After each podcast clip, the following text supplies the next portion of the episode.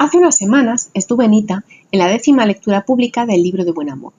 Luego unas compañeras de la Universidad de Alcalá, Soraya García Esteban y Nieves, Hernández Romero y yo, dimos una breve charla, cada una acerca de un aspecto de la experiencia femenina y de las mujeres en la literatura en la Edad Media. Para finalizar, debatimos con las personas que habían acudido al acto. Fue una tarde agradable y una experiencia muy interesante en Ita, que es además un pueblo precioso. Una de las cuestiones de las que se habló en el debate fue sobre si había escritoras en la Edad Media. Enseguida me acordé de Teresa de Cartagena.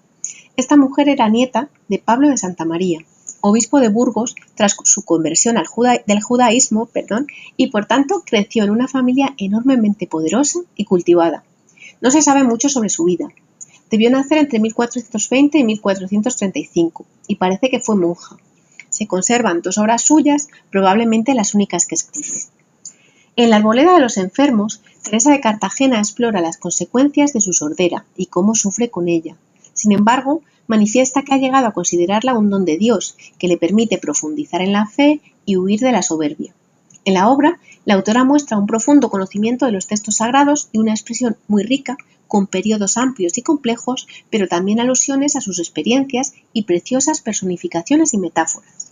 Dice, por ejemplo, que la ociosidad es en casamiento con la soledad sería un peligroso matrimonio, o que su deseo y su padecer eran enemigos, pero que ya son avenidos los dos enemigos, que son mi querer y mi padecer. Se han hecho amigos su sufrimiento y su deseo, y ya ella digamos que desea ese sufrimiento. Habla de inclinar a Dios la oreja de mi entendimiento, pues la del cuerpo mal me ayuda, ya que era sorda, y habla de la dieta que viene bien a los enfermos. Las viandas que me parece que debemos y podemos usar seguramente todos los que dolencias padecemos, y son las siguientes. Tribulada tristeza, paciencia durable, contrición amarga, confesión verdadera y frecuentada, oración devota, perseveración en obras virtuosas, y de estas seis viandas podemos comer sin temor, y aunque parezcan al gusto algún tanto amargas, necesario es que así sea, que a la dieta a pocos enfermos sabe bien, pero es provechosa y es fortificativa. Por ende, queramos lo amargo, pues lo dulce no nos quiere. También presenta con viveza diferentes escenas para ilustrar lo que quiere decir. Cuando ella no quería escuchar asuntos espirituales, sino temporales negocios, ella se compara con cuando hablan muchos en un tropel y les parece que en otra parte oyen voces, que hacen señal con la mano para que callen y escuchen, y algunos hay que no dejan por eso de palabrear.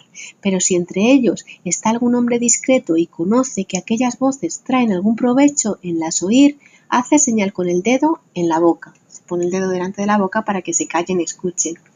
O también presenta esta escena que es el día a día de un profesor o profesora según vemos acaecer algunas veces en las hablas que hacen unos a otros, que aunque el hablador o proponedor de la habla sea diligente o atento en lo que dice, y los que escuchan estén callando, pero si el pensamiento y cuidado del que escucha están ocupados en otras cosas desviadas de la habla que le hacen, por mucho que el razonador baladre, éste no entenderá cosa de cuanto le dijere.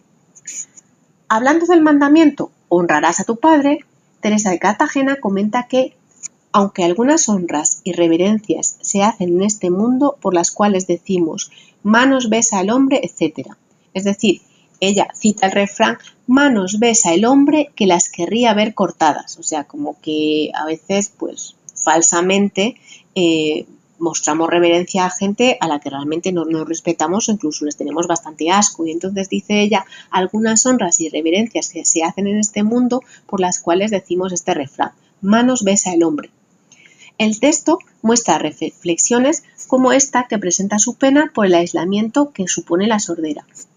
Cuando estoy sola, soy acompañada de mí misma y de este pobre sentido que tengo, pero cuando en compañía de otros me veo, yo soy desamparada del todo, que del consorcio os habla de aquellos, ni de mí misma me puedo aprovechar. La segunda obra, la Admiración Operum Dei, es una reivindicación de su autoría de la primera obra, la Arboleda de los Enfermos, de la que hemos estado hablando, porque al parecer hubo quienes no creyeron que ella había sido la autora de la Arboleda de los Enfermos, sorprendidos ante una obra de estas características escrita por mano de una mujer. Dice, Muchas veces me es hecho entender que algunos de los prudentes varones y asimismo hembras discretas se maravillan o han maravillado de un tratado que la gracia divina, administrando mi flaco mujeril entendimiento, mi mano escribió.